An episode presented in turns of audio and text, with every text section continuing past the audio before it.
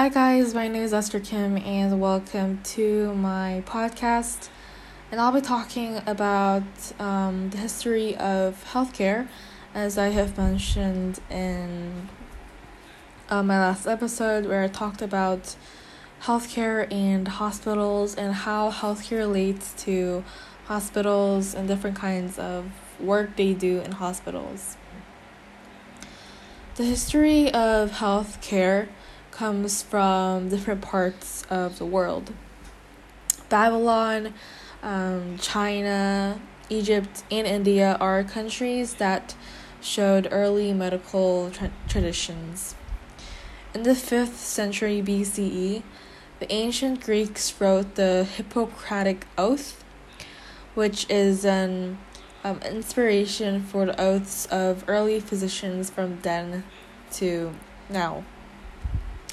Surgical techniques passed down from ancient masters were improved and systemized in a document called Rogerus's The Practice of Surgery throughout the Middle Ages. In Italy, about 1220 CE, universities started regularly teaching physicians.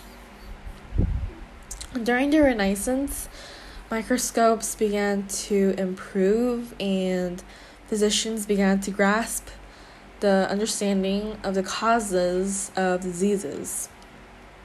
For certain infectious diseases, the germ theory of disease has led to innovative therapies and even cures.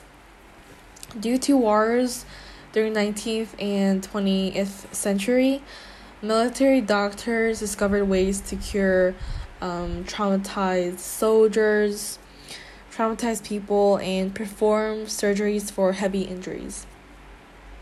Public health began to improve more from the systematic sanitary measures in big cities and villages. In the mid-20th century, medicine became even more professionalized. And also, women were able to seek new professions as nurses in 1870s and as physicians in around a century later, or 1970s as well.